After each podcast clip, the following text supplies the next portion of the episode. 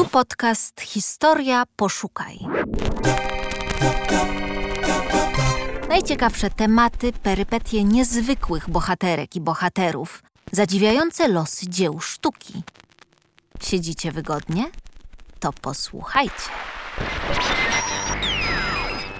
Kawa z żołędzi i marmolada z buraków to tylko niektóre zaskakujące potrawy z okupacyjnego jadłospisu.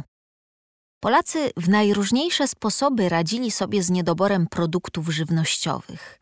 Jedni hodowali króliki w łazience, inni w doniczkach sadzili ziemniaki. Na wsi mąkę wyrabiano nawet z perzu. Niedługo po zakończeniu działań wojennych hitlerowcy wprowadzili na terenie Polski system kartkowy.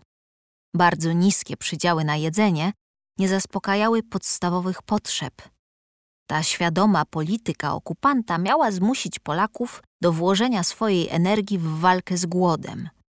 Dzięki niezwykle rozwiniętemu czarnemu rynkowi i zaradności gospodyń domowych plan okupanta się nie udał.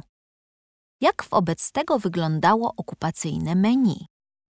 Podstawę stanowiły jarzyny, zwłaszcza te, które przechowywano przez całą zimę. Wiele osób prowadziło małe uprawy w ogródkach działkowych czy nawet na balkonach i podwórkach kamienic. Najpopularniejsze były ziemniaki, na których temat opublikowano w czasie wojny kilka książek kucharskich.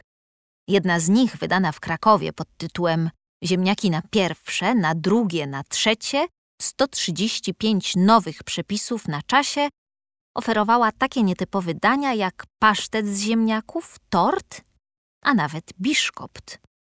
Na stole najczęściej gościła cienka zupa.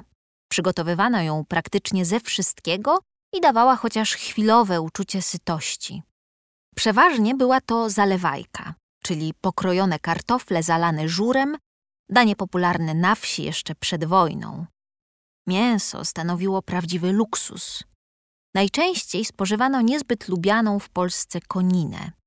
Jedzono również króliki, których hodowla w domowych warunkach była tania i prosta, a nawet schwytane miejskie gołębie. Symbolem okupacyjnego jadłospisu stały się erzace, czyli produkty zastępcze. Bardzo drogi cukier zastąpiła sacharyna, dulcyna lub melasa.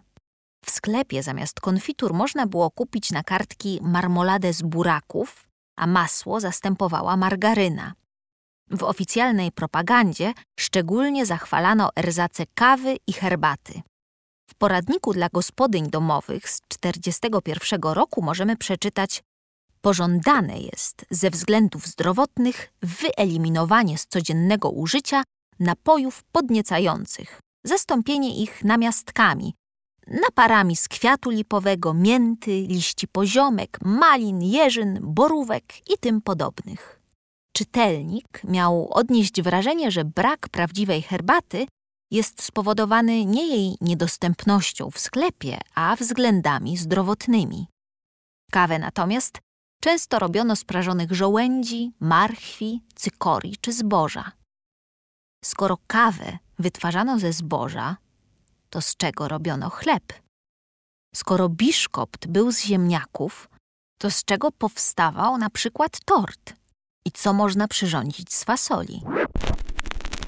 Odpowiedzi na te pytania znajdziesz na portalu Historia Poszukaj w artykule Joanny Mruk pod tytułem Ziemniaki na pierwsze, na drugie, na trzecie. Kuchnia w czasie okupacji hitlerowskiej. Historia. Poszukaj.